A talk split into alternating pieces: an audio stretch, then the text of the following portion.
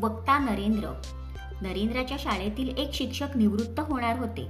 विद्यार्थ्यांचे ते लाडके शिक्षक असल्याने त्यांनीच आपल्या गुरुजींसाठी एक निरोप समारंभ आयोजिला होता. समारंभाला अध्यक्ष म्हणून शाळेचे मुख्याध्यापक पंडित ईश्वरचंद्र विद्यासागर यांना आमंत्रण होते. ते बंगालमधील एक ख्यातनाम विद्वान आणि देशभक्त होते.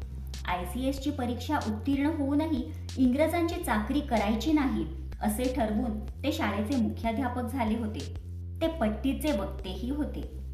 अशा व्यक्तीसमोर आपल्यापैकी कोण भाषण करणार असा प्रश्न समारंभ आयोजित करणाऱ्या मुलांना पडला. शेवटी नरेंद्रावर ही जबाबदारी सोपवण्यात आली. अन नरेंद्राने खरोखरच फार सुंदर भाषण करून सर्वांची मने जिंकली. भावमधुर शब्द आणि ओघवान वक्तृत्व यामुळे त्याचे बोलणे ऐकताना सर्वजण भारावून गेले. स्वतः ईश्वरचंद्राने त्याची पाठ थोपटली आणि आपल्या भाषणात त्याचे कौतुक केले.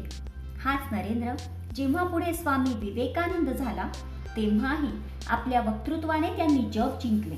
शिकागोच्या सर्व धर्म परिषदेत त्यांनी तेथील जनसमुदायाला अमेरिकेतील माझ्या भगिनी आणि बंधूंनो अशी साथ घातली तेव्हा त्या शब्दांमागील भावनेला लोकांचा उत्स्फूर्त प्रतिसाद मिळाला.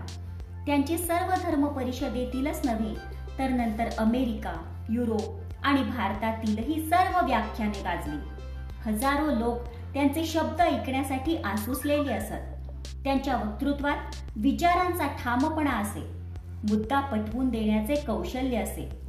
आणि सगळे बोलणे हे स्वतःचा काहीतरी स्वार्थ साधावा म्हणून चाललेले नसून अखिल मानवजातीच्या भल्यासाठी हा महात्मा तळमळीने काहीतरी सांगत आहे असेच लोकांना जाणवे.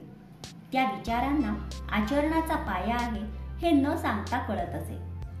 अशा प्रकारच्या वक्तृत्वामुळेच विवेकानंद जगाच्या इतिहासातील एका नव्या अध्यायाचा प्रारंभ करू शकले.